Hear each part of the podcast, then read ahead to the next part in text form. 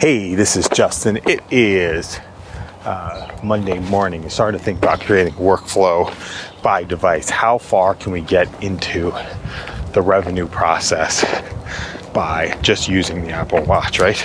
And voice recording. The more we can do with the Apple Watch and voice recording, the more effective that we can be. And the second is voice on the phone potentially, and that could be some of the processing work that we want to, uh, uh, some processing work that we want to do. And yeah, so we can, we can dictate our to-do list.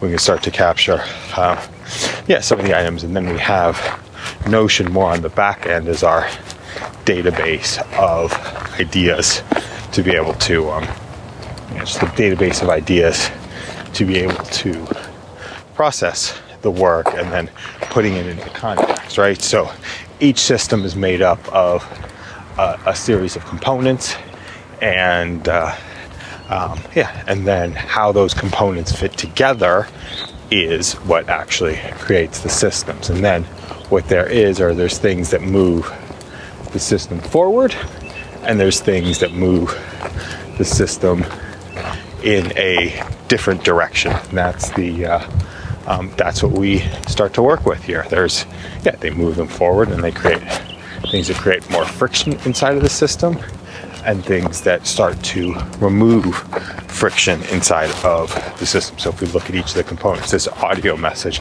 is a component that gets fits into a larger system of work. And now we start to think about how to, yeah, how to, you know, what inputs do we put in what, what inputs do we put in or what tweaks do we make to the system to make it go better and to uh, to make it work better for the long haul. So I'm thinking one of these that could yeah that could potentially work better is having another person being able to receive the audio messages on the back end and potentially having them um, yeah receive them on the back end and then having them upload these audio messages to Auphonic on fairly regular on a very regular basis. And uh, yeah that would be uh, that's you know a little bit of a yeah a little process and then see where how far it can go down the uh, yeah the creation chain and the workflow chain to be able to build stuff out. And um, yeah that's interesting. So we have all the different components. We put them we start to categorize our different components by where they exist in the system, right? Like there's they're an input or uh, you know another piece of um, yeah, another piece of the system um, yeah, on the uh, on the back end. Huh, it can get very interesting. Uh, get very interesting very quickly. Um, be a lot of yeah, a lot of fun.